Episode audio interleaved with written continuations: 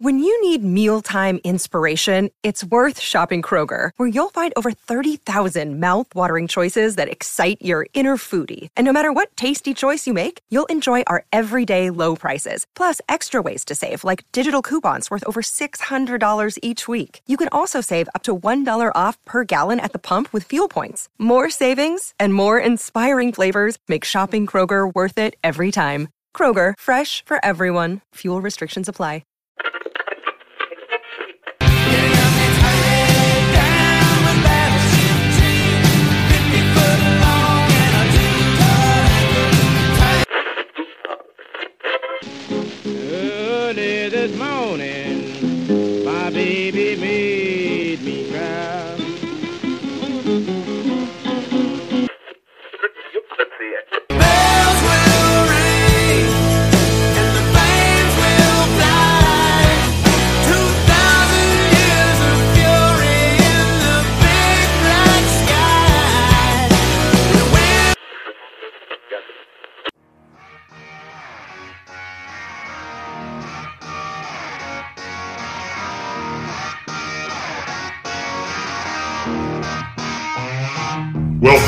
To the All Things Blues and Southern Rock podcast, a southern storm of bold, liberating rock, shot through with blues, soul, and gospel. And now, your hosts for the show, Brian Jones and Jason Johannes. Welcome to another episode of the All Things Blues and Southern Rock podcast. Now on Pantheon Podcast, you can go on there and check out uh, so many other great uh, shows, podcasts to listen to. And uh, Jason's here, and he might even tell you about some. Oh, you know, all of our friends out there in Pantheon podcast land. So Jay from the Hook Rocks, we got Mistress Carrie, we've got uh what's hot in strip clubs, Brian. I know that's your favorite one. I have yet to listen to that, but I can kind of guess. You know, I You know, I did find out the format, it's about what songs they think would be hot in a strip club. right. I said, You know, some, some of the some of the bands we have on here might might work out. You know, it's all it's possible. Two Live Crew, The Train. Def Leppard did just come out with an album of all the hits, but to sent to orchestral backing music. So you know, pour some sugar on me was always a the the best one. So they now they can do that to orchestra versions of the song. Wow. Um, so heard from uh, Adam Hamilton thanked us for being on the podcast and he turned us on to some new music gentleman named Mark Knight who used to be in Bang Tango who's now doing like a almost like a Jason Isbell Tom Petty kind of style like an Americana style music. Yeah. and listen to it and I think it's fantastic and we've reached out to him and he's he's game to be a guest Yeah, it was it was good talking with Adam finally in person. Guys got connections out the door. Hopefully everybody enjoyed that interview last week. And Mark is great. I you know when I saw that post, I I put it up on our site. Listened to the music too, Brian. I was like, man, this is really good. Right, totally up our alley. Right, for sure. Uh, other big news of the day. Uh, I've been like chatting back and forth with uh, Bryson from Mojo Thunder. Um, they're playing this Black Mountain Jamboree, uh, kind of little festival, uh, right in like uh, southern Kentucky, and and I'm trying to pull out all the stops to to go, but I'm chatting with him, and I'm like, hey, when can I call you? And he's like, well, because I'm in the studio all week now, so next week we can hook up on a call. And it's like, holy shit, right on. They're got new music they're working on and they even posted it like on the Facebook shorts thing, which I get confused with with uh with uh TikTok because that's like the Facebook like competition is the Facebook shorts. So Tik, yeah, I pretty much, or it's like the reels on Instagram, and sometimes people do TikToks and then the reels on Instagram, but they're also the story. on I I don't know. I'm too old to understand how, how the TikTok stuff works. yeah. So he anyway, and I chatted back at him and he confirmed, yeah, that they're they're in the studio. They're in a studio in Lexington. He didn't say the name of or the producer or whatever, but uh nice. they're gonna cut like 16 songs and and eight or nine of them. are the Overachievers, so, 16. That's a lot. They could almost do a double album. Yeah. And You know who else is in the studio? And I sent you a picture. studio? Who else? Uh, Goodbye June's in the studio right They're now. in the studio. They're in the studio. Wow, because you know that's that's pretty cool because uh you know having just you know Tyler just produced you know the Weathered Souls record hmm and then they go in themselves. I wonder if they're working at the same time. But no, Yeah, I, s- I that's sent him a awesome. text and just said, "Hey, what's going on with Goodbye June?" And, he said, "This is what's going on," and sent me a picture of all all their instruments and then them in the recording studio. So I said, "All right, well, what's the timing?" He thinks fall with a winter release. They'll be done in fall with a winter release. Okay, cool. Looking forward to that. Uh, Their last record was killer too. So Mojo, man, if we get Mojo Thunder and uh and uh um Goodbye June out this year, that'll be great.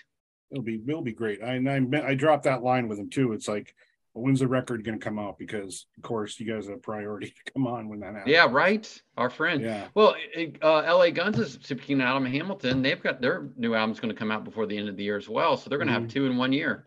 Oh wow, really? Yeah, Yeah. cool. And the Cold Stares right. are supposed to have another one come out by the end of the year. So there's a lot of there's Lot a lot of music double dipping out. this year. Yeah. I'm excited. That means we're going to be very busy this fall and winter with podcasts. And uh, Jack's record just came out. Jack's Hollow just her record just came out recently. We're uh, trying to get her in the schedule somewhere and playing a little email tag and whatnot. So We'll we'll get her back. She's one of our favorites. Has been on there. And you know, speaking which, Brian, we've got a lot of uh, people lined up that are come on. Should we should we give people a little bit of taste of sure. I mean, it's it's it's hard to keep track. I like I sometimes I just keep in my head and I'll write like a thing. I got some note notebook app on my phone and write it on paper and remind me. Well, who- yeah, know. here's who here's who we've been talking to and are going to be coming. Steve Gorman is going to come back on sometime soon to talk about his new project, uh, The Bagman, with Nick Govrik, who he plays with in Trigger Hippy, also Band of Heathens, and Luther Dickinson from, of course, the North Mississippi All Stars, and he played with them a bit for the Black Crowes. So looking forward to having Steve back on when we can get a date settled. Um, Eliza Neal, who's Eliza Neals, who's a good uh, blues artist out of Detroit. Yep. Um, we also have um, blanking uh, Alan Paul, who who wrote the co-wrote the uh, the book um, on uh, think on the Allman Brothers band with our buddy Andy Aledort. He's got a book about the making of the brothers and sisters Allman Brothers record. So he's going to be on. Um, Samantha working with Samantha Fish's PR to get her on at the same time too, Brian. It's a lot of blues people actually. Yeah, and there's also a couple of you know more bands, southern bands. I got to you know talk to a couple bands. One the Bourbon Brothers, one uh, the Delta Suns, Uh, talk about them. They're ready and whatever. And also uh, uh, speaking of Delta, the Delta Generators from up northeast near our friend Seth Miller's area. Um, and Seth has helped with with uh, hooking those guys up with us. So we'll look forward to that. Seth being our you know friends through the state of America, and I'm wearing my state of America t-shirt. You are wearing your State of America shirt tonight. Look at you. Yep. Representing, representing our brothers. indeed. And there's Hey, so many. speaking of which, posters. Did you get posters from those guys? I did. I got I got a uh, poster from the Crows Run at the Fillmore in December of 2010, and then like a they did like a comic strip kind of thing, and uh I'm assuming. Oh, yeah, you sent me a picture of that one. That was awesome. Have you gotten that yet, or did you get something different? I, they sent me uh, three shows from the Columbus area over the years, so I was really stoked for that because those were all three shows I actually attended. Right. Yeah, and me too. Like the and it, the last part of the comic strip says that, you know they're headed to uh Playmakers Pavilion in Fargo. It was this was like in September of 2006. I'm like, yeah, I was at that show. Those guys are great. You know, one, they do a good podcast. They talk great crow stuff and related music. Super nice guys. And if you join the Patreon, Patreon, you get stuff like that. They are very giving for the Patreon members. Join it. Yeah, and they're a great influence on on the podcast here, and, and great uh source to try to kind of you know get some ideas for. You know. Yeah. Shout out David and Ian because I know you're listening. Thank you guys. well, there's a lot of great new bands, and we we have another one coming up, and that that will be the Dirty Gospel with uh, Garrett Holloway and Jared Jett. What a great uh, right out of Tennessee, Brian. So Tennessee, we've talked a lot of Tennessee artists lately. They're starting getting in that Kentucky territory. Just every time you turn around, there's a good band. Yeah, Nashville, Nashville. Well, another band that's playing at the Black Mountain Jamboree is Diogi from from Nashville, but we're talking about the Dirty Gospel. Out of Oh. Knoxville, right? These guys are Right? Knoxville. Yeah, yeah, and they like they live real close to the shed, I believe. Yep. It's like five minutes. You'll hear some the shed. stories about that with the shed and Blackberry Smoke and them dirty roses. I was just watching some uh, blackberry smoke from the shed last night a little bit. God, so good, so good. They're not coming in in Ohio so far this summer. I'm a little disappointed by that. I keep, keep maybe in the fall they'll come around here. Yeah. Um, but no, uh, I came across the Dirty Gospel because there was a uh, ad. I think I was on them Dirty Roses site where they they both played the same weekend at uh, at the shed. Right. So it was the double dirty weekend with the The Dirty double Gospel dirty. and them Dirty roses. I love that. Also, That would have made some good merch, Yeah. Brian. Some good double dirty merch. and also where I came across one for the road. Um, they opened for the Dirty Gospel, and they'll talk a little bit about seeing going to see their show. And uh, well, just great, fabulous. What else can I say? But That- not it. Let- Let's just talk to the guys and let everybody hear it. all right, you guys, kick back, relax, and listen to our conversation with Garrett and Jared from the Dirty Gospel.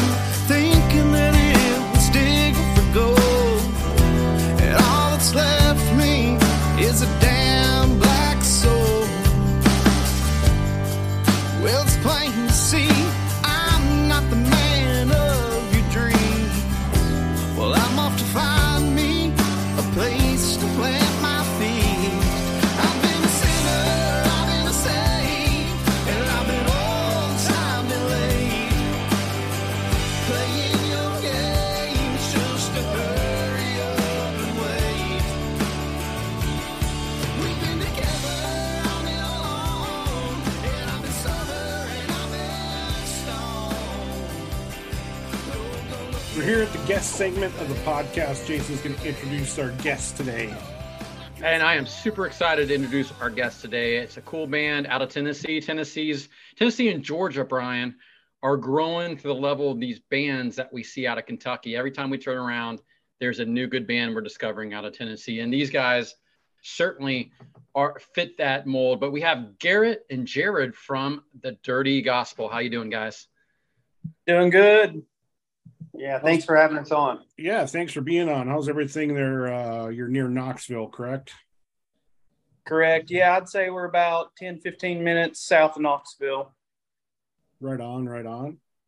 So, man, we got to just hear about how this whole dirty gospel band came about. Man, uh, me and Jared here, we've been uh, best friends for quite a while now. Uh, we actually went through high school together um, and we kind of learned to play together. Um, started playing, you know, cover music just like everybody.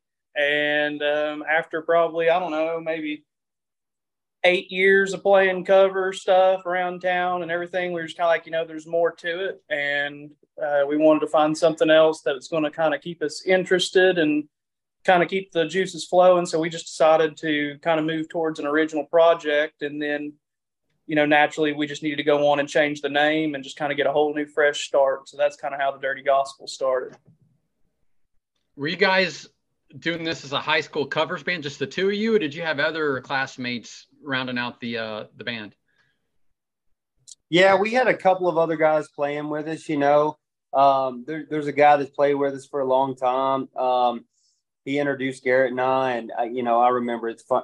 It's it's funny you asked that. Because looking back, you know, uh, G- Garrett and I actually met. We were both holding the guitar. Pro- I, I remember. I- Yeah. I, think I was probably. in Were you eighth- holding the same guitar? Not not the same. Not the same. I mean, No, I he think you a- would meet that way. No, he was a Fender guy back then. Yeah. Oh, you, yeah, because you're using the Les Pauls now. I can see from the photos. Yeah, yeah, mostly, mostly. Yeah, when yeah, once you go with the Les Paul, it's hard to it's hard to go back.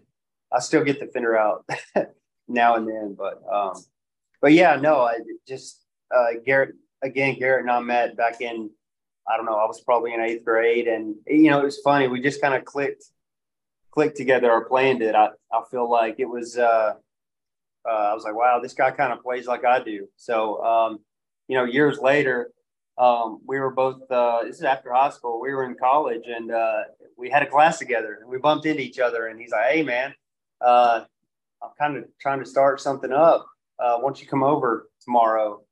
And since then, man, we've just been been getting after it. Did you guys meet in eighth grade at classes? You guys said you guys were both holding a guitar. Like, where was this? Well, it was actually at the the um, the other guy's house, and he he was the bass player for a long time. You know, I used to I got to really playing with him a lot through church, and it was like I said, it was just a mutual friend. It was, it was in his grade. I'm actually just a year too younger, but uh, we ended up going over to his parents' house at the time, and uh, he was actually in you know a cover band. And I remember thinking back then, like it was they were big time. You know, they had a full Yeah. setup, had drums with racks and everything, and it was just like, Wow. oh man, this is what it's about. I mean, this Did you have is the thing that flips the drums like 360 like Tommy Lee? not not quite Motley Crue, but uh, you know, it was still it was the the next best thing at the time. And I remember that was the first time I think we probably met was jamming over there at his house. And you know, through high school, Jared ended up going through a going to a different high school and graduating there. And so there was probably a couple years of we didn't see each other, but you know, I just knew Jared was just a naturally very gifted guitarist and uh, you could tell that it's just like a the way he plays is very natural. It's not something that you can necessarily teach. It's it's a lot of feel. And um, at the time, I was uh, we were I was putting together a project, and I was just walking through call uh, walking through the campus there, and bumped into Jared, and I was like, oh my gosh, it's it had to be fate then. You know, just like man, what are you doing this afternoon? Like, I'm putting something together. You still play? Would you want to come over? And he knocked the dust off the instrument and came over and he hadn't lost it. So, and we've been playing ever since. Hello, Pantheon podcast listeners. Christian Swain here to tell you more about my experience with Raycon earbuds. Our family now has three pairs of Raycon earbuds around the house, and my wife just grabbed a pair of the Headphone Pros to replace some headphones from a company that was double the price. And yes, she loves them. Now, if you haven't pulled the trigger on a pair of Raycons, or even if you have, but you're in the market for another pair because they're just that good, well, now is the time to check them out because they just launched their upgraded model of the best selling everyday earbuds. With Raycon's upgraded everyday earbuds, now you also get active noise cancellation, ergonomic design, and multi point connectivity that lets you pair with two devices at once. New quick charge function, three customizable sound styles, plus awareness mode. Available in a variety of vibrant new colors to complement any and all skin tones. I even have a pair of earbuds in a cool green color. I have tried just about every earbud known to humankind, and these Raycons are fantastic. Seriously, if you've been wanting to check out Raycons, there truly is no better time. You're going to ask yourself why you didn't check them out sooner, and Raycon offers a 30-day happiness guarantee. So, what are you waiting for? Go to buyraycon.com slash Pantheon today to get 20% off your Raycon order, plus free shipping. That's right, you'll get 20% off and free shipping at buyraycon.com slash Pantheon. Buyraycon.com slash Pantheon.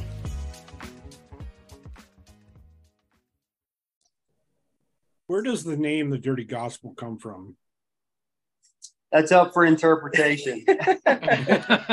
We've heard a lot of different theories, and I think, to be honest with you, all of us have our own. But uh, I think I think it the the co- the commonality between all of our opinions on on the dirty gospel is is it's rock and roll. It's just down and dirty rock and roll. Right. Uh, you know, we we all believe in that, and that's something that um, that we can all kind of get behind. So Yeah, I, I think a lot of people always think that it's always, you know, you must be, is this, I don't know, sacrilegious or anything like that. And man, it, it's it's all what you want it to believe or whatever you think it is. But at the end of the day, for us, it just means rock and roll. That's awesome, man. That's really awesome. It's I totally can identify with that. Yeah. Man, I wish you guys hadn't have thought of this name and I thought of it at the beginning of the podcast. that would be a great. I was gonna say that'd be a great name for the podcast, the Dirty Gospel. Well, anyway, speaking of dirty, and th- where I saw you guys was like on a, a, a I think it was on them Dirty Roses website where it was like a Friday and Saturday. Was it at the shed? That's And- correct. Yeah. And then you guys played Friday, them Dirty Roses played Saturday, and then one for the road that we've had on too, open for you guys, and then they ended up playing acoustic because the Josephine's could make it. So I don't know how he, he had it titled there, but it's like the double dirty whatever. Yeah. Dirty Double Weekend, I think. Yeah, Yeah. yeah. That's great. That- man, That's cool, man. That that's a hell of a lineup because everybody fits in so well on that, man. Yeah. It was a lot of fun. That was that was a that was a fantastic weekend down at the shed.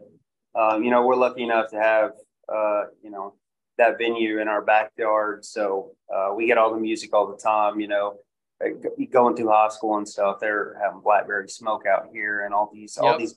I'm like, wow, that's uh, you know, we were kind of blessed to have a venue that supported uh that type of genre of music so close to us. You know, so that's that's kind of all kind of all we knew. You know, Yeah, So- it's one of those things you take for granted. You know, it's so close. I mean, we definitely take advantage of it too. But uh, uh, I, they they really they just know how to do it right over there at the shed. There's no doubt about that. And I, yeah, I follow you know a lot of the fan pages of these other bands, and it's really cool to see like a lot of them. The, the shed is a bucket list show for a lot of these fans. Mhm. You know, and it's it's 15 minutes from here. You know, so it's a it's a cool deal uh, just to be that close and to have that kind of relationship with them. We're very blessed. It's on my list to go see, especially the Blackberry Smoke, like the homecoming thing they do with the shed, which I think they just did, right? Correct. Yes, sir. You I guys think it was go? Two, two, two weekends ago. Yep. We were down there. yeah. If you you, you ever both make it down, say what? Did you guys go both nights? yeah. Yes, sir. Yep. Did Yeah, the it was- Thunderbolts open one of those nights, or who? No, They weren't down there that weekend. Um, I'm trying to think. To be honest with you, most of the bands that I heard, um, I hadn't, I'd never heard them before. Um, one of them was that other Knoxville band, though. Um, Cordovas. the Cordovas. Okay. Yeah, they were great. Right. Um, Check them out. Not familiar. Good stuff, really. I'll hit you guys up when I go down there. It's like Knoxville's five and a half hours for me, maybe where I'm at. Yeah. six well, something like please that. do, man. It wouldn't be, it wouldn't be a thing at all to meet up over there. Be great. Look, Brian, we're making friends everywhere. I Oh, love for it. Sure, always. All right. What kind of what kind of cover songs were you guys playing when you were doing your high school band? Man, we played we played a little bit of everything. I think we've always uh, I think one thing that's kept us, you know, is this that southern rock, Leonard Mhm. Skinner, CCR, That's right. that kind of good stuff. I mean, we we've played a lot of oddball stuff. We might play a little outfield and stuff like that, but uh, Oh, which one are we doing in the outfield though? um Your My love. Your Love, Yeah. Yeah. killer. By the way, they're not a one-hit wonder band. They have a bunch of good songs. Not every not everyone charted super high in the U.S., but check them out. Great band. Yeah, yeah, for sure. absolutely. I was just curious. Yeah, no, you're gonna throw was- out something obscure like um, um, "Say It Ain't So," which is not the Weezer song. It's their own ver- It's their own song. Yeah. We heck, I think we've even done that one once or twice back, in, back in the day. Nothing wrong with throwing think- some Weezer in a set, you know? well, you got to think we're '90s babies, so Yeah. Jason was mentioned covers. I want to know about how how did the originals start coming up? Like, is there do you have any specific kind of songwriting process? Do they just come? How did that all come about? Man, there to say there's a process. It's song by song, you know. But um, typically, the way like especially all the songs on this first album, we're we're doing a little different now. But like the, this first album, um, I was I was primarily writing most of the material, and then the way I, we would do it um, is I would I would basically write them, get them pretty dang close or whatever, and then first thing is I want to go over here to Jared and be like, hey, this is what I'm this is what I've got, this is what I'm thinking. What do you think? And then from there we would really fine tune it and kind of you know knock the edges off of it and then present it to the band. And um, that's kind of how we did all the ones of the first album. Now you know, since then we've really been doing some more writing out there in the studio or in the sorry in the studio in the uh in the rehearsal room, yeah, and we'll get out there and kind of just start playing off of each other. Um, and stuff like that. You know, some of the songs when we were in the studio were written in the studio. Um, now we kind of have a little more uh, time and I guess uh, this headspace and whatever just to be able to write and create what we want. You know. Yeah. You mentioned the studio. Where where where was this recorded, or you recorded at different places? And if so, do you have like engineer or producer? Yeah, we played. Uh, Travis Wyrick produced our record, um, um, and it's uh, is it at Lakeside Studios in Knoxville. He came to us, highly recommended. Um, I think everybody in East Tennessee knows who Travis Wyrick is, and um, you know it was uh, it, it was a great. It was our first record, so it was it was quite an experience. Um, it, it was it was really interesting. Travis's Travis knows how to really um, inspire inspire his artists. Um, so it was it, it, was a lot of fun. It really was. Uh, and Travis is great. So rest of the band, who's who's rounding out the rest of the band, and, and when do they come in? I said you guys both got back together on a college campus, started putting this this you know at least you guys together. When do the rest of the guys come in?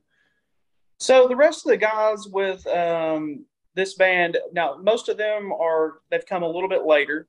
You know, we've definitely kind of went through uh, some different lineup changes and stuff like that, but uh, you know, we've been this lineup now for over a year, and definitely, I think we've got a winner lineup now. Um, but we've got, I guess, John came in was the next person to come in, and I'd say he was he came in probably two years ago now. He's been playing keys with us. Um, keys back up, and he's awesome. I love. I was talking to Brian. Sorry to cut you off. I was talking to Brian yeah. before you guys came on. I'm like, anytime you get a band that focuses like the keys and the organ, I love, and his, his playing is really good he's killer. It was funny because we, I think Garrett and I both had this sound that we wanted to come out of the keys, and we kept. And uh, John didn't play that way, and um, eventually, I think we met somewhere in the middle and began to understand that John John is kind of his own thing. He plays this airy, spacey mm-hmm. um, sort of keys, and he's he's really fantastic. Absolutely. You know, John come from a very much like a singer songwriter piano style background. So you you know, I mean the the organ is it, it might look like a piano, but it is absolutely a different instrument. And it fits completely different with the music. And man, from the day he started with us till today, it's it's amazing how well he blends with us. I mean, and it's just like what you're talking about with Southern rock, in my opinion, you just about have to have that. You gotta have it. You got to. So it's it's the gospel, but uh, dirty gospel. Right. Gospel. So um, then we got um, Chris Potosik on the drums. Um, he is uh, just a monster. He's been around here in the Knoxville scene for a long time. He's been out with uh, other bands. Um, he's been around for a long time. He's got a whole following himself, but he he is he's the man. He he he was such a cool addition because the you know the drums a lot of times are kind of the unsung heroes that you don't get to see. Um, you know, especially as a band, you, if you don't have a drum riser or anything like that, you know, you might not even see him back there the whole show. But Chris never has that problem. He uh, he plays with so much energy and stuff. Like, I mean, the first show that he was with us, I remember people were coming up to us like, "Man, that drummer is yeah. insane." Yeah. Um, so we, we're very blessed and happy to have Chris along. And then right after Chris, we ended up getting Seth, and uh, he is Leon Wilkeson uh, from Lynyrd Skynyrd reincarnated. I tell him that all the time, but man, it's so hard to find a bass player that plays like he does. And I mean, I swear he was born in the wrong era, but I'm glad he was. So Um, you keep mentioning Knoxville, and you just said yourself the Knoxville scene, and that's we always ask our artists like where they're from. Is there legitimate scene there? I I wouldn't. There's a scene. I don't know if the Knoxville scene is as Southern rock as we are. Um, there's more. There's more of a. I think Knoxville is more of a songwriter scene. Hmm. Um, I, I would so, figure country like especially like pop country. There's some yeah, you definitely have a lot of that modern country and stuff like that. There, there's a cool downtown scene for sure, um, but you know it's it's not quite not quite like Nashville, but you know there there is a there is a cool um, there's a couple really cool venues um, in the the downtown Market Square scene. Um, you've got a place we played at recently, Open Chord in Knoxville. They're they've got some pretty cool um, artists that come through there, and yeah, it's it's pretty neat. We did the um, the Blue Plate Special recently yeah. um, down in Knoxville, um, where we basically played actually on air. Um, it was pretty neat. no pressure, but uh, no pressure. Yeah, yeah, no, but it was a it was a great experience. Um, how about for blues? Uh, blue are there blues players there, and and are you guys influenced particularly by any blues artists? Yeah, I there's not a huge blues blues scene in Knoxville, but the second part of your question, I can I can tell you, you know, like Garrett said, I was a, a Fender guy. I was a Strat a Strat player for a long time, um, and I I think that it's probably you know when I was I don't know if I was I think I was 14 or 15. Um, I picked up John Mayer's Continuum record. Um, and uh, that, to me that was just so incredible um, and from there you know obviously i went into all the people that that influenced john mayer um, even all the way back to you know uh, bands like acdc and started pointing out you know everything that you know all those pentatonic shapes and stuff like that that's you know that's i love that stuff john mayer um, eric clapton there's definitely a blues in, influence what we do. Hopefully you can hear it. I don't know. so I want to ask uh, specifically about "Already Gone." That song, I just love the intro there. Um, how did that come about? And it's just it's familiar for some reason, but I dig it. Man, I don't know. Uh, you know, I, I'm not. I don't know if it was it definitely wasn't intentional if it was familiar or anything like that. Um, you know, it was, I, I, can remember writing it. It was just sitting in here in the living room with an acoustic guitar. You know, a, Tom is working a day job. And a lot of times when it comes with writing, you know, you just get something in your head, you know, and mm-hmm. you're like, oh my gosh, I gotta, I gotta put that down right now. And, and I really and truly that, um, that that progression that you go that little walk down chromatic thing it really wasn't even so much that as it was the harmony part that really right. wrote that um, which is what you hear at like the end of the song mm. you'll hear both of us kick in on the the dueling guitars and that's what i was kind of like trying to like recreate that and i'm like all right well that's gonna have to be that fcg walk down you know um, so that's just kind of how we decided to just heck it was so good at the end, let's just kick the song off with it. Yeah. Yeah. That's one of those songs that didn't actually form until we were really in the studio. Yeah. Um, it did. It, that's one of those that we was kind of a, a skeleton when we went in and we were like, you know, maybe if there's one to cut, it's probably going to be that one. Um, but uh, it's, it survived. So I think, you know, I think we've had a good response to that song and it's, it's definitely one of my favorite on the record. and with that, that's interesting though. You know, I've I'm in a band. We've done a couple albums, but we've showed up at the studio sometimes with the skeleton of a song, not sure really what we were going to do with it. Did you have your producer help you, or did you guys kind of figure that out on your own? Yeah, I mean, our producer, the way he was working, I mean, he was definitely. We didn't so much write the songs in the studio. That's right. But right, it was right. more of that like, costs money we, because if you're not ready, absolutely. that costs a lot of money. right. I'm not that fast of a writer. but um, you know, he was definitely pushing hard. You yeah. know, and and things we were trying to do was, and I, I remember some key moments or key things that we were talking about in the studio was like, you know, all right, we're going for a full album here. It's not an EP, it's full album. We have to make sure we hit we want certain moments. You know, we don't yeah. want to we don't want to necessarily force the moments to create to make them happen.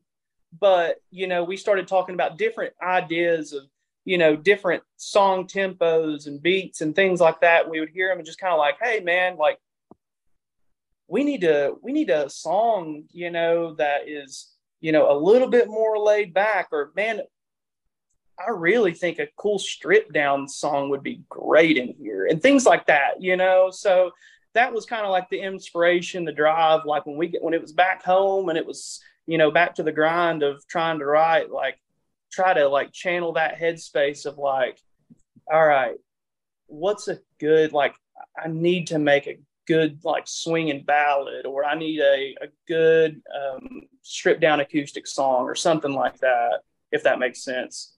Yeah, yeah. You know, I mean, producers are there to help push you guys and make you better. And we had one song off our third album where it just wasn't working. And he sat us down and said, Are you guys happy with that? And we're like, No, but we ended up creating a better song out of it, you know. And we had another song too off our second record where we're writing right up to the point that that we recorded. So it's it's, it's interesting sometimes where the producers yeah. come in and help you or how much space they can provide to let you figure things out on your own. But again, you don't want to wait too long in the studio because all it's just rolling up the dollars every minute that goes by. Absolutely, and you know they all have their own different methods of how they want to. You know, they're you're trying to get to point B. There's I like when they look at you with like a, a, look of disappointment, like your parents do. That's my favorite. They don't yeah, say anything; they just have a disappointed look on their face. Had a few of them. Me too. I, I, will say though, you know, a, a, big part of that, just to add to, you know, the the kind of, you know, not a song not being complete when we got it to the studio. Um, you know, Garrett, Garrett and I both play, you know, a lot of the leads. You know, I yeah, you know, I, in a lot of stuff it's listed I'm the lead player, but Garrett plays a lot of lead as well. So it's funny It's a, a lot of the discussions were, you know, who's going to play this part. Um, uh, and, and if, if you're going to play it, then, then what am I going to do here? So a lot, a lot of a big part of the of our music came from those kind of conversations, and it's it's having to find somewhere else to stay out of each other's way. And you know, a lot of that came in the studio, but but a ton of that came from just the years we've played together. You know, I think I think maybe um, in, at times we've overcompensated, and there are parts where it's like you know you should put some notes in there, but I think we both prefer. Um, we both are.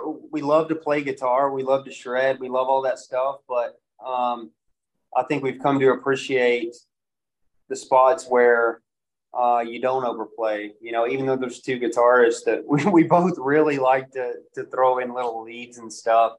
Um, where we've learned to refrain and appreciate those uh, those parts where there's not any lead being played and and and really really come to love those little pockets of the music. So yeah, I think that you get to this point where it's you know less is more in some mm-hmm. situations, and I also think like you know for years it was just two us two guitars, you know, bass drums obviously, but uh, it's just two guitars. But you know when you add that fifth member, that keys in, you know you're you're creating a wall of sound, and every time you add somebody else, that's that much less you need to play to create that wall, you know. And that I think this the, the first album, I think we were definitely already starting to real. We already kind of were onto that before we got into the studio, but I think during the studio and coming out of the studio, we really understood, you know, where do we each other live in these songs and how do we stay out of each other's way? Does that change at all on stage from from what how something was played in the studio or on the record? Is that uh, there any way that that you transform at all? Like you ever play something like a little bit different in the live setting or you know i mean for the most part no it doesn't change. There's been a there's probably one or two um little runs here and there like um you know where maybe i'm singing a a, you know an outro chorus or something like that and i'm not gonna probably rip over top of that. I'm not i'm not quite john mayer but um uh but and jared will just go on and, and grab it even if i was the one that did during the studio but um, for the most part man we really try to do the album justice as much as we can and play the parts that we did and we created right on right on um so we've already mentioned blackberry smoke and of course we consider them and for me, I consider them and Whiskey Myers to be the flagships of this kind of music. And but besides them, let's say anybody that's been around for like 20 years, all the way down to five years, or new. Um, who are you guys really digging? Who do you have camaraderie with? And then I'll have a second question after that. You know, we played with Tanner Usrey this weekend, and um, they put on a hell of a show. Um, I don't know if I was expecting the extent to the, you know, rock and roll kind of takes over their show, but they were they were tremendous. Uh, so that that was interesting. But you know, I think we listen to we listened to all the people that are out today. You know, them Dirty Roses. We we're certainly aware of what they're doing, and they're they're fantastic. Um, Thunderbolts, Thunderbolts, um, um, Still Woods. You know, one for the road. These bands, uh, I think they get it. You know, when you when you walk in a room and you see the, these these folks playing, it's like, oh, they they get it. Um, um, yeah. I think, uh, man, I'll even go as far as like Turnpike Troubadours. You know, I was so excited to hear they were back uh, swinging. You know, and they they were one of my favorites back in the day when they got back together. I was I was so dang excited. I remember calling Jared like, dude. Turnpike's back. We've got to go see them, and we are yet to see them, but it is going to happen. I think you kind of already answered the second one because we always ask like we're always looking for any new artists that we may not have heard of. So we're always wondering, like, is there anybody out there that, that you would like, oh man, you got to listen to so and so and they'll really knock your socks off? Uh, Turnpike, I mean, not that they're, you know, small. Y'all, y'all probably have heard of Turnpike Oh, yeah, Troubadour. for sure. Yeah. Oh yeah, But, of course. uh, Yeah, yeah, yeah. Um, dude, I'll tell you a band um, that we saw, and I, I I would love to go see them again. I just haven't seen them close by. Um, and there were another one of these that they were a killer band, and they ended up breaking up, and now they're back together. It's the Del- the Delta Saints. Oh yeah. man. Oh yeah, I've, Yeah. I've heard of those guys. Yeah. Yeah. Okay, well, dang, I guess I got to think of another one. Yeah, Um, that's no, okay. the That's- Delta Saints destroyed a stage. One time we were, we were seeing, this was probably 12 years ago. We were seeing uh, Blackberry Smoke play in Chattanooga, and the Delta Saints came out and just completely destroyed. never heard them never uh, Wow. know you know they had no idea who they were honest to god didn't even really care like who was opening the show we were just going to see smoke and we were sitting there and that band came out and i remember we weren't even through the first song and me and him were looking at each other like who the heck is this like holy crap we i mean smoke obviously killed but yeah, yeah. I mean, we talked the whole way home. Like, there's nothing better, you know, when you go see a, a band live and you, uh, the the cover band or not the cover band, the opening band was, you know, just Mhm. as good or you know impressed you, and you just had no idea that they were going to be there, you know. So it was just kind of like the the cherry on top for the the show. Yeah. It, it's cool when you discover a band live too, you know. You know, it's one thing just you know going down a wormhole on YouTube or something, but yeah, I definitely like their live stuff. I've listened to their album, but their live show with all the energy and everything is a lot better than just listening to it, the music. absolutely. So what what's next for the band as far as touring, playing shows?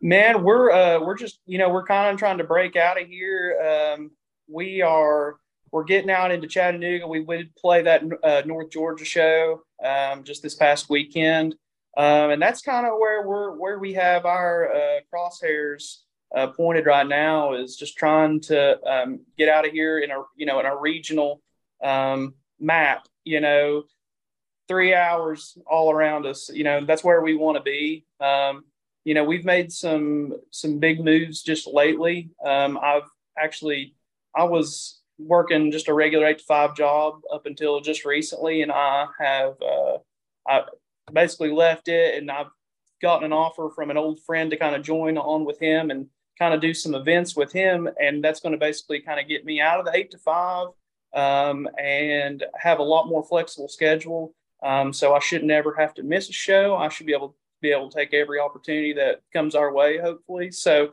right now we're in the best position we've been to be able to start trying to to break out of here and um, you know maybe start putting some small runs together, or if somebody asks us to to play a, a good handful of dates with them or something, we're you know the truck's ready and the trailer's hooked up to it and we're ready to go.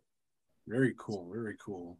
And when there are a lot of Brian. There are a lot of great places too. Uh, Tennessee, Kentucky, Yeah. Um, Georgia, as we talk to these bands from these areas that we know, we see go to shows, um, like you guys could do well, even moving on up to Kentucky through Lexington, uh, Covington with the Southgate House. There's there are plenty of places you guys could hit the road. Yeah, for sure, for sure, and we're, we're excited. We've got some some exci- exciting stuff coming up, so stay tuned. I don't know if we can say. Yeah, um, I don't. We we do have a, a, a big show that we are pretty excited about here um, in September this year. Um, it's actually going to be on my anniversary, but it's September 2nd. We're going to be down there at the shed. Wait a minute, your wedding anniversary? Yes. Is everything okay with the, with the wife? She is more than happy. Elizabeth, she Okay. you could almost consider her almost a sixth member in the band. She's she's she's very much in this. So um, but yeah, we're we're all good. We're we're gonna be playing down there at the shed. We'll be opening up for Kentucky Headhunters. So Oh, nice. They're, yep, they're our buddies. Yeah. Awesome. Greg and Richard, we've had those guys on a few, quite a few times. Greg, Greg a lot. yeah, we're we're absolutely stoked to do that. Wait, what, you know. what day is that again, Garrett? September the second. September 2nd. Okay, gotcha. All right. Wow. My kids will be both, my kids will both be in college in the fall. so I have freedom. Well, it's a good time to come down here. It'd be a good time It- to meet. It would be a good time to, in like weather wise and time of season, be beautiful, Absolutely. Let's cross those fingers. right? If I could afford to, again, I'll have both kids in college. So Yeah, hopefully the tickets aren't crazy. Yeah. No, that's very cool. Congratulations for you guys. I mean, that's, Yeah. that's you know to to get to know those guys and play a show and open for them. I think one for the roads open for them too. Um, yeah. but yeah, like like Jason said, we've had Greg on several times and we've had Richard on a couple times, and those guys are absolutely awesome. yeah. Very cool. Good to Jason. learn from. I'm sh- yes. Is it that Go time of for the it. show? Yes, but before we get into the lightning round, guys, you both play guitar. I've looked at your pictures. We got to talk a little bit of gear first. Sure. Hey, we're, we're always down to talk gear. Okay. All right. Garrett, you got that nice Firebird. Jared, you got mostly you mostly play the Les Paul. I know you bring out your Fender every once in a while. Right. Tell me why you picked those instruments. Man, I think, you know, you look at the Southern Rock, the history of Southern Rock and all these bands, you know, that sound that you were trying to, that we want to be, um, and what just comes naturally to us, it always has to do with those humbuckers or P90s. Um, nothing wrong with a single coil, but um, for us, man, we love that fat sound. Um, and Gibson just always seems Yeah. to be that. that Is, is your. Firebird the mini hums, like the 70 style mini humbuckers? Are they full on? It's yeah, it's those Firebird pickups, and it's actually a '94 model. Uh, so it's you know it's got the banjo tuners and all that kind of good stuff. But yeah. yeah, but and and and it's cool because you know even there's a big difference, you know, even just between the fire like a Firebird and a Les Paul. You know, you can play a Les Mhm. Paul and you still get some sonic differences. Yeah. Um, you know, you, you a lot of times you do see a Fender and a Gibson on stage, and we can still kind of get that with just my Firebird and his Les Paul. Well, Paul. those mini humbuckers, right? Those are definitely different than the full on, P, you know, PAF style humbucker. So yeah. Yeah. Absolutely. And I usually swap over to the P90s a lot too. Um, I've got my my special that I've played for years. That's like my that's my baby. Um, What color is it? What color is it? it, it? It's flat black. Nice. I've had it for it's probably about as long as we've been playing together, and I don't think it'll ever go. That's That's the Single one cut, double cut. What do we got? single cut. Okay, so like my TV yellow one, except it's black. Yep, that's it. Yeah. Wraparound bridge. Yes, sir. Yeah. Now you're You talking my taste. language. I would say you have good taste. I want a Firebird. I don't have a Firebird. There's no reason for me to get a Firebird other than they look cool. Ah, you never know, man. It's it's a different. It's another tool in the toolbox. Yeah, That's true. That's true. You know, that's for that's for sure. But good guitar choices. All right, Jared, for you, you're primarily playing that Les Paul. Now you moved on from a, a Strat. Like, what do you like about the Les Paul? Oh man, it's so beefy. It's great. I mean, and I've I've recently started playing Marshalls as well. So it's you just can't beat a Les Paul through a Marshall. You know, um, for I guess for me, I found the guitar that that that I'm gonna play um, until I find something else that really blows my mind. But um, the way Gibson is making Les Pauls now, it's just tremendous. But um, you know, I picked up. I'm playing through a you know an old Marshall Blues Breaker and a uh, a Silver Jubilee. So it's it's really like it's like a playground up there. It's it's so much fun um, cranking those amps, and uh, I mean it's so much fun for me. I know I know everyone else in the band is. uh, uh, Garrett's chuckling over there. yeah, no, it's so much fun being able to crank the Marshalls. Well, you're probably not using that many pedals, then, are you? I use a couple. Yeah, I use a couple. Um, mostly modulation stuff, but uh, yeah, yeah. There's a delay, there's reverb. You got a tuner. What do we got? Wah re- pedal, reverb, tremolo. Uh, tremolo's been a big one here of late. Um, uh, a little bit of delay sometimes. Um, but no, that's pretty much it. I've got I've got a uh, it's a baby blues, and I can't remember who makes that. If you if you ask me any other time, I could tell you.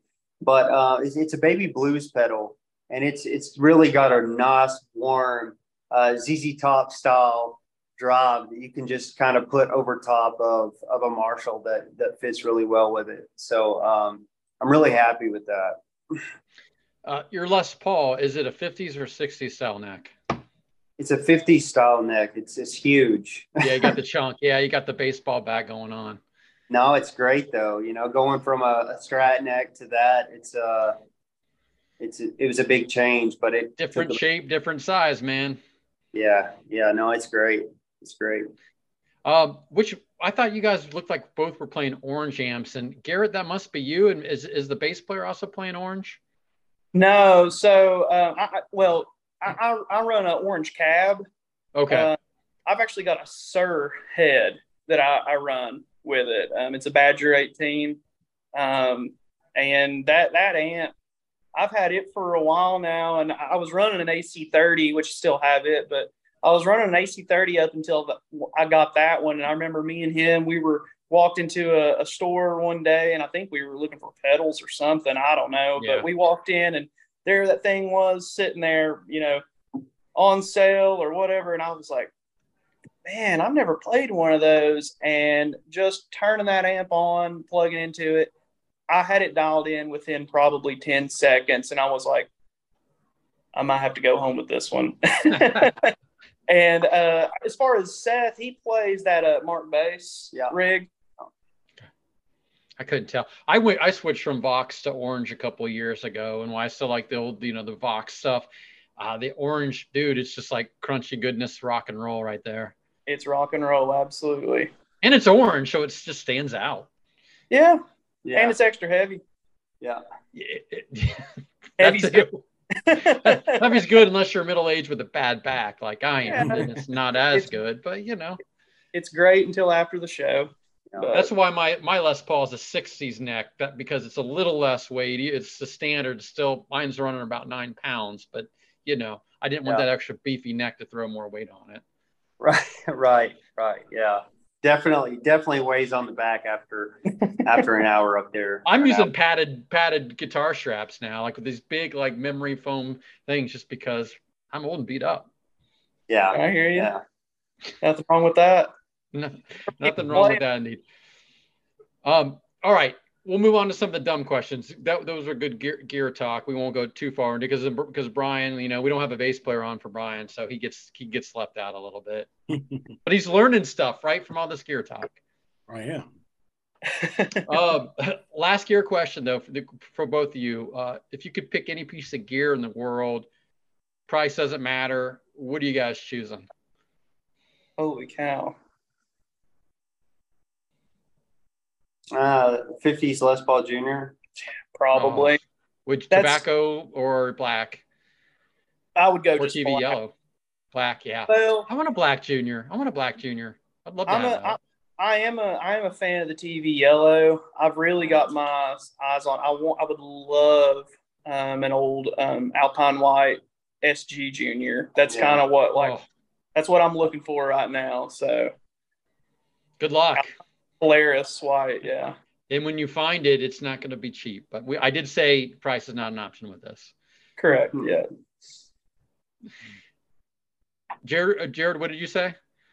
I, I think I have to agree with him. I think we've got similar taste in guitars. I think, you know, we play different stuff because we find ways to fit together and, and play together. You know, you can't have a bunch of a bunch of humbucker, too many humbuckers on stage. Um, uh, but I, I think I agree with the or, or an SG Junior, one of the you know an old Polaris White. In fact, I mean you, you can't really beat that. Yeah, and you guys are going to find one and fight over it, aren't you? Yeah, probably so. We'll have to like we could just go in on it probably and then yeah, share it, sure. you know. But uh, you can look trade at off on stage in the studio. Nothing wrong with that. It's a lot cheaper that way. Yeah, and you can kind of look at like the 335s and stuff like that. Oh. Thinking about it, but I don't know if uh, that's that's quite, that's a big difference in sound when you when you switch 335 or you know something that's hollow. So that you know probably probably soon, but I don't know how much I'll have it out. I just um over the winter because one of our friends and guests talked me into it. I got the Joe Bonamassa Epiphone 335 62 custom reissue, and it's uh, Gibson USA um, Yeah. pickups, wiring. I mean, it's got that little uh, trem- tremolo bar on it. Like it sounds and gr- great and plays great. And like I am actually impressed that it's an Epiphone. I actually sold a Gibson SG. I wasn't. I never really played just to Yeah. buy that. Yeah. Oh yeah. No, the Epif- Epiphone, um, the their 335s that they come out with are excellent. They really are. I, I can't believe how good it sounds. It's a little heavy just because that tremolo bar, like in tailpiece, adds a little weight Right. on. But dude, it plays great. I did a little setting up on it when I got because you know it's coming over from China or whatever. But dude, the, the pickups, it sounds amazing. It sounds it plays great. Oh, for sure. I'd say it resonates. There's no doubt about that. Big old guitars. Yeah. Oh, it, it, it's big. When I brought it to our practice, our drummer was like, "Man, is that a heavy guitar? It's so big." I'm like, "It's not really heavy, but it is a big guitar. Yeah. But it's you know, it's a semi hollow body. It's got stuff carved out. But it's a great. So where I'm going is a great alternative if you're you know because those man those Gibson 335s are like 3,500, four grand new, and used are just a little over three. They're way expensive. Absolutely. I say they're worth it though. You know. oh sure sure sure but uh, we had an inside track on on some information on those and i took it and ran with it i'm happy about the purchase No, all right abs- i will i will move on because this isn't about me and my shit um uh, what's the first concert you guys ever went to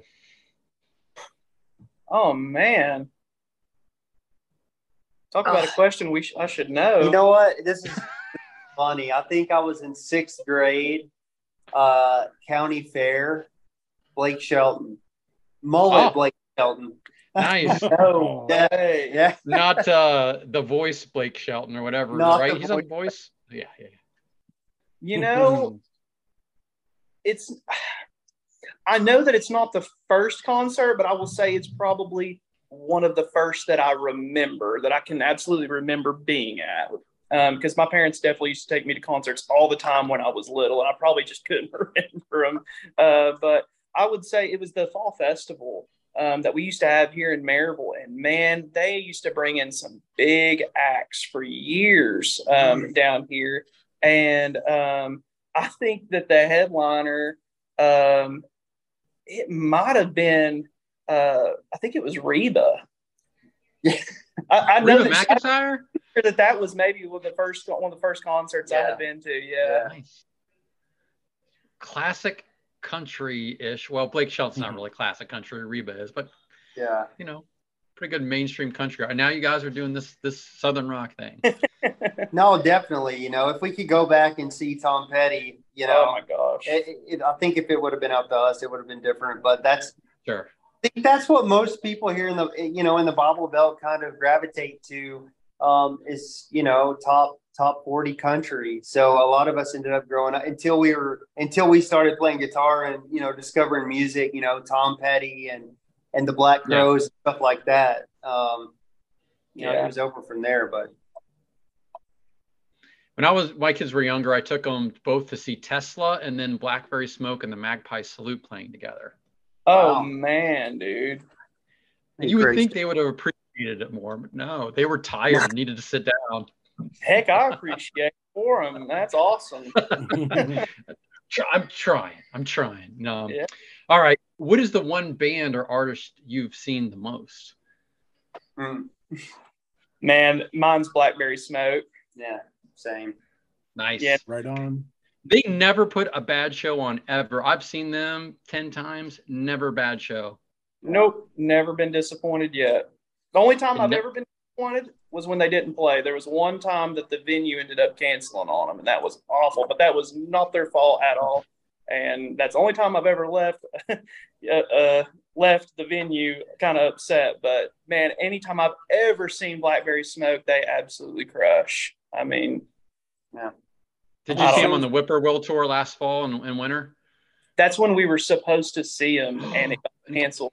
Oh, Yes. bummer. and we were so excited. We were all going, and uh, we had a crew. We were all going to load up and go see them. We were standing in line, and they ended up coming out saying the show was canceled, and it was it was heartbreaking. Because yeah, I mean, the, all their albums are great. Whippoorwill is it's going to be hard It's to a, beat. it's a modern classic album in, in the in the rock southern rock genre. Yep. How, many, like- how many shows do y'all have each of them? Jason, you said ten. I got eight. I think I figured it up the other day. I think I have either 13 or 14. Where it's it's one of the I think it's 13. But my wife seems to think it might be 14, but I think it's 13. Yeah, Is she a fan? seven or eight for me. Say what? Is your wife a fan as well? Oh yeah, yeah. Our, his too. I mean, we we all go and see him all the time. Uh, we'll, we'll load up the whole crew. It's fun. I know Brian's wife is a fan of Blackberry Smoke and Whiskey Must Shoot because he always it's it's great when you have Mhm. shows that your wives can your wives can also appreciate to take with you. Hundred percent. I I completely agree. We're lucky to have them. Yes. Um, man, I'll tell you what, the one thing about the Whippoorwill tour though that was weird was Ain't Nothing Left of Me not being the last song in the set. So weird. Yeah, Uh. I know. I that it is kind of one of those like things that you wait for at their shows, and you know it's just gonna. You know, you're waiting to what are they going to go into mid song? You know, Right. It's- Right. Yeah, because they always play a cover in the middle of it, right? right. Yep. Yep. uh, we had Charlie on right before that tour started to talk talk about that and the record and everything. And we tried to convince him as like, hey, you should like, you know how they always stop halfway through and do a cover. Well, do that and in you know, stop, then go into the next song, and then when you're done with the Whippoorwill album or your set, go back to play the last half of Ain't Nothing Left of Me at the very end of the set. Yeah. Should have done it. Oh, I, that'd have been a winner. He thought he Brian, I think he thought about it for a second, but he never but never did never did come to fruition though. He tried. That would have been awesome. No, Yeah. I've seen them put two or three songs in there though. Uh, especially lately, they put they packed two or three songs in the middle of uh, a middle in the middle of that one. yeah, they'll kind of tease you. You know, go into Yeah. a Eddie or Petty, yeah, that's the last one I saw where they were did Or Petty on whatever it is. Yeah. I've seen them do um, when the levee breaks as part of Yep. it. Yeah, I've Um, seen that. yeah. killer, Yes. killer. Those guys can do everything. I've I've seen those guys cover Black Sabbath, like just ridiculous. yeah. They usually throw in the beginning of Mississippi Kid, but I can't always remember where they do that at. Is it during Sleeping Dogs, or is it in the middle of the Whipper? Or, Hmm. uh, I'm going to say that's Me? probably not much left to me. Um, Yeah. Just, I, I'd say it's probably that open G. I, I, I would, I'm pretty positive that that's Yeah. probably how it would go into it if I had to to guess. I don't know if I've seen that one live, but I have definitely. Uh, I think I've heard it, you know, on one of their live takes because I've I've listened to their some of their live performances sometimes on Mhm. YouTube or whatever. So yeah, They're just again, you always get your money's worth and more anytime they play, and they play for a long time. Yeah. God.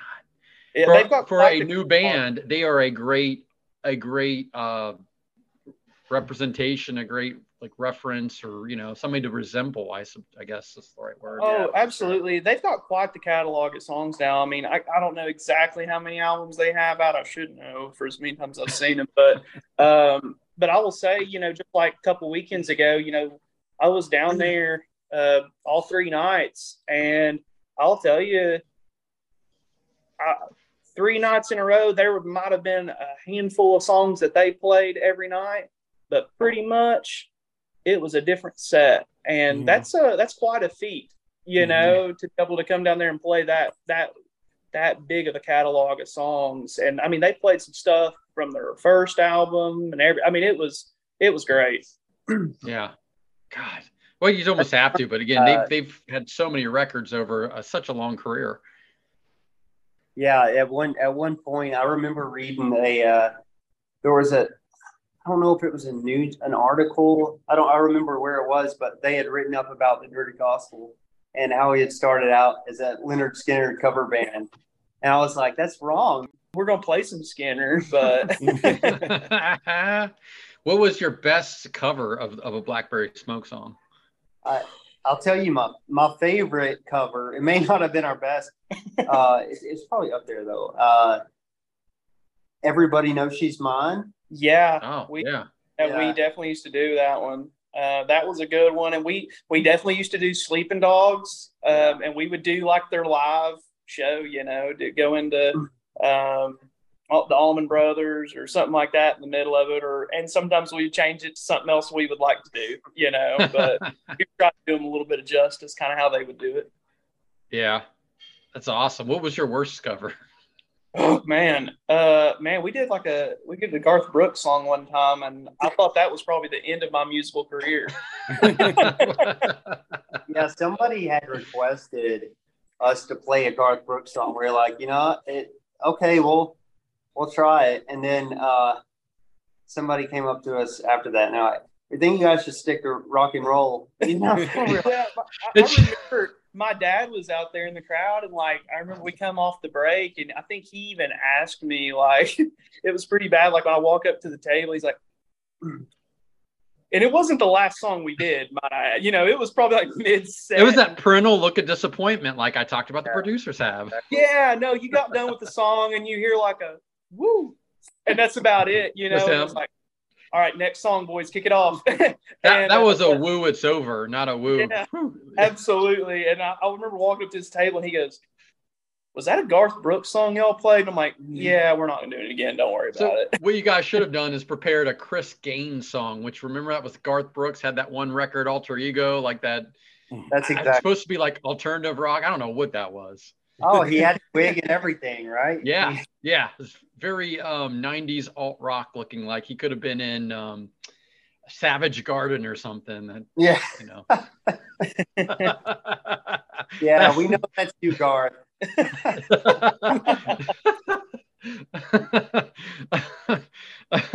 okay. Uh, what is the first record you guys or album or CD, probably CD for you guys that you remember getting? Man, I could tell you what mine was. Uh this is I don't know if I want to release this or not, but it had to have been I know it was a Backstreet Boys album, and it was because uh my they're like 10 years older than me. And when they left the house, I basically inherited all their old CD, you know. So here I am listening to Backstreet Boys and NSYNC and and all of them. Ah, that's the yeah, I inherited a Milli Vanilli tape the same way. inherited. That's okay. My first record was Andy Gibb's Shadow Dancing. So Classic. Uh, Jared, Jared, what about you? What's yours? You know, that's so funny that he said that because I can remember hearing. I, I think we had a cassette like in our family car, you know, growing up. But I, the first, uh, you know, the first record that I bought that I sought out myself, um, I think it was uh, High Voltage, ACDC High Oh, there you go. Okay. there you Yeah. go. Uh, I was yeah, like like since I was probably eleven or twelve, but I I was I was making it a. Uh, it was like my my. I was uh, collecting all of these ACDC uh, CDs, um, so I could have them all, and I think I, I ended up getting like eight or nine and then stopping. But um, I actually have something to add to that if I don't get it'll Yeah, at least go ahead. let me give myself a little more credibility here. But uh, but now I will say, first album I ever bought, and ex- and specifically vinyl, I ever bought was at a uh, flea market one time, and um, I think we were in Myrtle Beach at this flea market, and um, you know my dad's always been real big into vinyl, and he still has a huge vinyl collection, and I, I can I know a lot of, of the albums that he has. He a big ACDC guy, and I'm sitting there walking through, and I see a For Those About to Rock We Salute You album, and I know for a fact he does not have that one. And I thought, and he wasn't with me, and I thought, I'm getting that album. Uh, he will love this. Well, I, I got it, and it had a sticker on the front of it, and it says not for um, public, uh, general public sale, or something like that along those lines. And I thought, what in the world is this? And um, I remember having to go back home and look it up on my computer when I finally had internet and was able to look it all up. And sure enough, it ended up being a um, uh, like a demo album that they used to send to the radio stations, like before it was actually out yet. They would send those out to all the radio stations. So it was kind of cool because it was not a, a regular album that you would see, you know, at the local Hastings or wherever else. That it's got to be worth something, huh? Yeah, I mean, I don't know quite what, and I know they're supposed to come with um, like some pictures and stuff like yeah. that. It's, it was basically the EPK of the the seventies, or or you know, or just before the EPK era itself. Yeah. You know, um, so yeah, I would say it probably is worth something. Yeah, I don't that's awesome. Not, not for you, sale. You, redeemed, you, you redeemed yourself, although it was Ernest talking about the Backstreet Boys. So. no, no shame in that. All right, all the members of the band, who's the most most athletic? I'd say it's probably Jared. I don't know. I, will take that as a compliment. I would say probably Jared. You could also definitely say uh, you could probably uh, you can make a pretty good argument for Chris. Chris is Lord of mercy. Yeah. He's I mean it's a he's got a P90X workout every show. Oh yeah.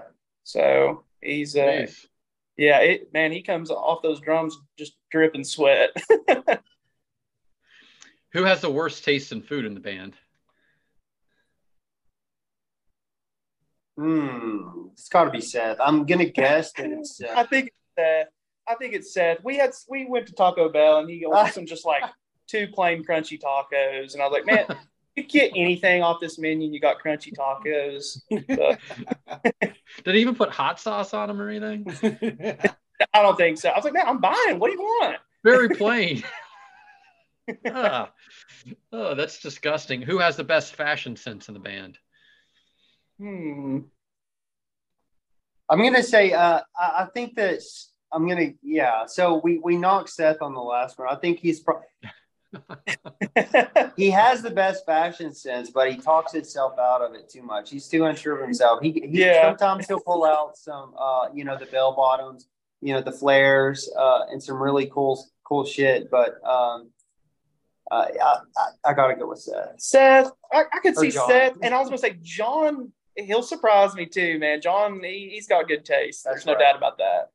All right, very all right, all right. He's into the he's into vintage trucker hats and all that kind of good stuff, you know. That's cool. Yeah, man, just you got to encourage him. It sounds like his instincts are right. Yeah, absolutely.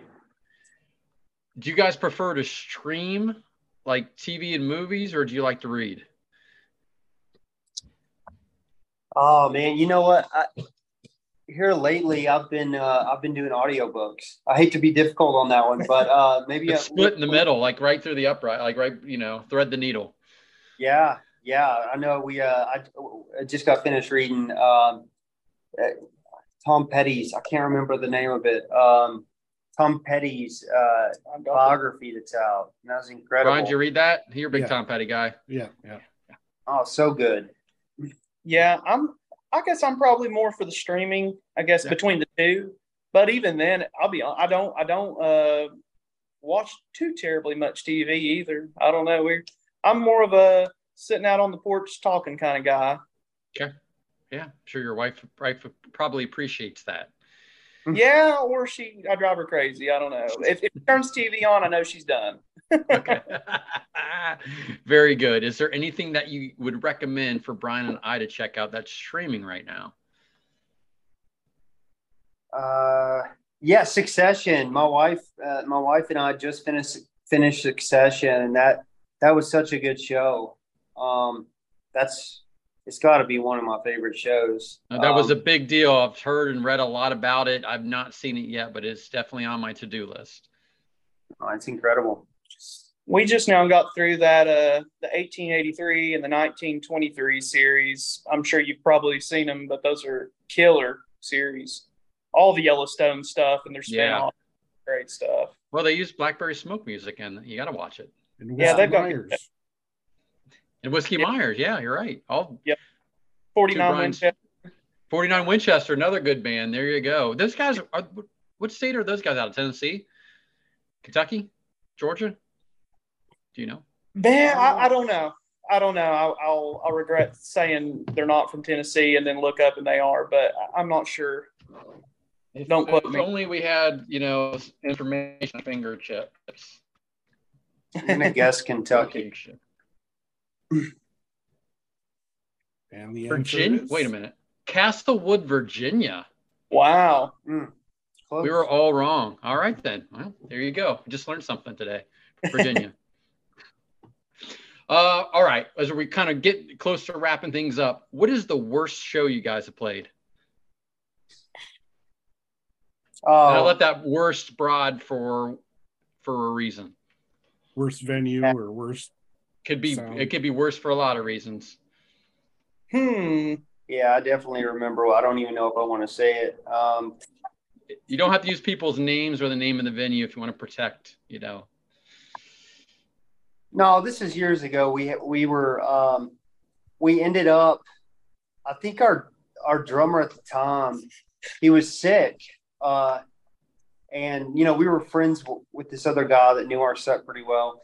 Um, so we're like, you know, do you want to play it with us? And he he did, but he you know when he showed up to the gig, he uh, he was drunk. You know, he he had he had you know really drunk and he uh after the first song it was it was pretty clear that you know he made it through sound check fine Yeah. We, unfortunately uh it got worse and worse as the show was going on. Like it got to the point where it was we were all kind of like looking at each other like, man, are we going to make it through this? yeah And luckily, we, you know, at the time we were we had played the venue multiple times. I knew the owner well, and I kind of talked to him. I was like, man, I don't think we're gonna make it the whole night, dude. I'm just telling you. And he's like, that bad? I'm like, yeah, I think it's that bad. And he's like, well, I tell you what, mm. y'all. I'm like, I said, we're still willing to try, and we got him outside. We're gonna talk and see what we can figure up, and we'll come back on. He's like, okay, cool. And uh, he was like, well, if, if something happens and it's uh, if it's going south, just give me a nod, and I'm just going to bring the house music up, and y'all just turn down, and we're just going to fade out fade out. Transition. we made it a. I don't know if we even made it through the first song or if it was the second song of that next set, and I immediately looked over. I'm like, big nod, like turn that music up right now. We ain't making it. was he drinking because he was nervous or because it was like a party or what? yeah i Uh, don't know I have a feeling it probably started earlier that day, but um, I don't know. I, I don't know. Yeah. he was, he just was not uh, in the headspace for drums that night. There's no doubt about that. So, kind of disappointing, but you know, everybody's got to have a, a bad show at some point, I guess. that's definitely our worst one right you have one that's worse No, that's the one that immediately came to my mind. And I thought.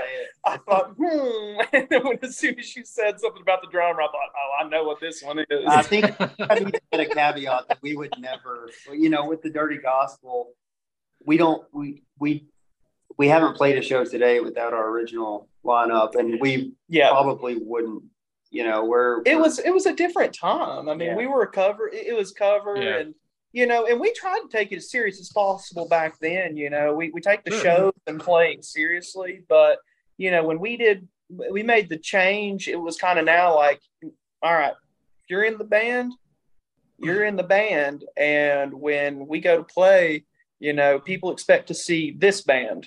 Not whoever we could get to to play this instrument this day or fill that spot, you know. Um, I, I don't want to make it look like we're a bunch of session players. We are the dirty gospel, you know. So it's important for everyone to be there for every show. I like it. So let's leave on a positive note.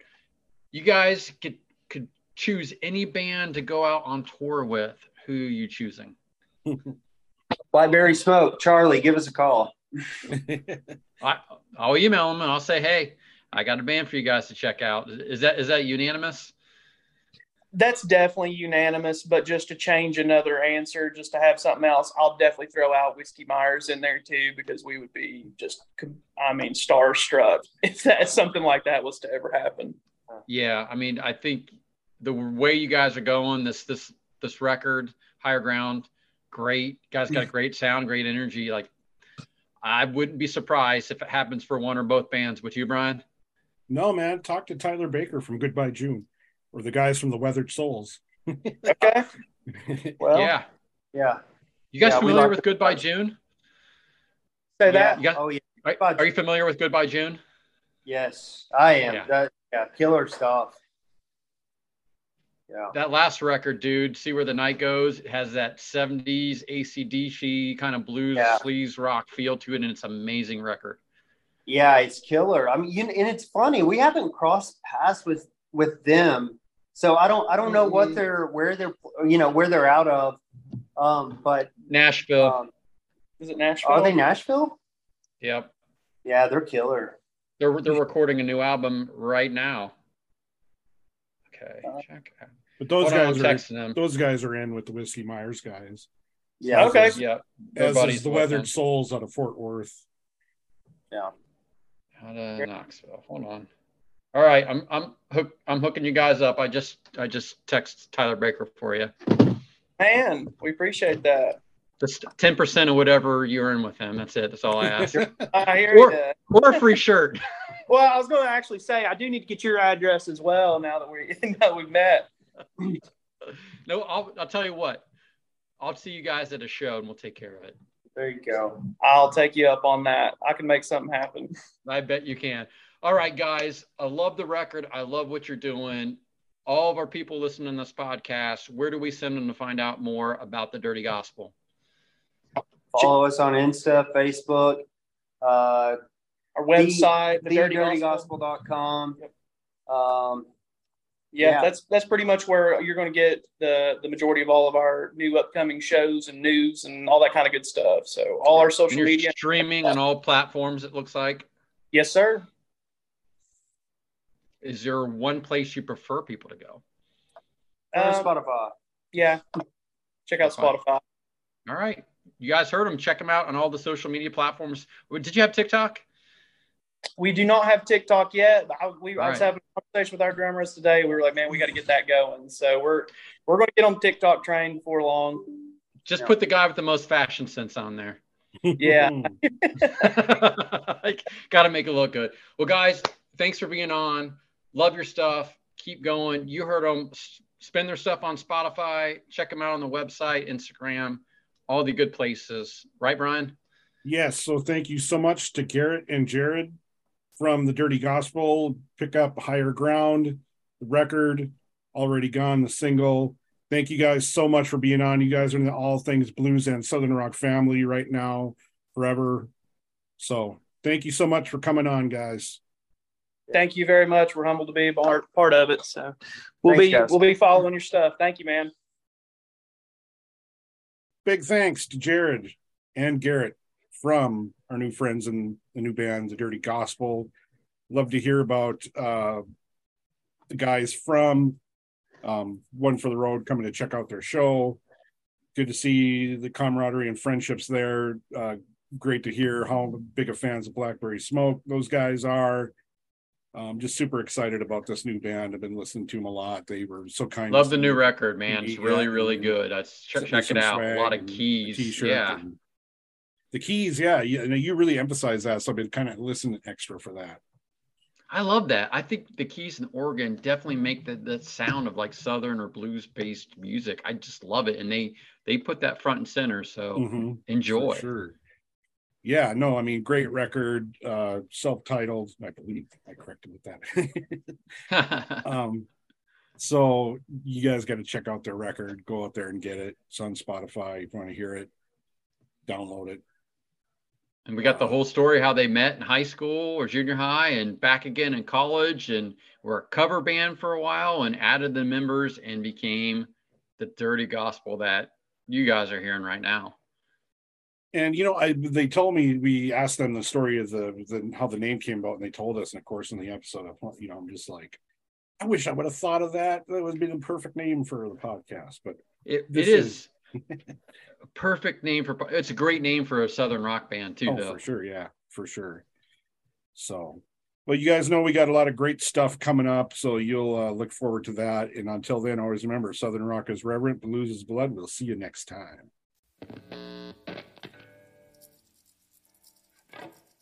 Yeah, tune that G. That's better. All right, hey, we're gonna turn it up and hey, from the top, real quick, one more time. Música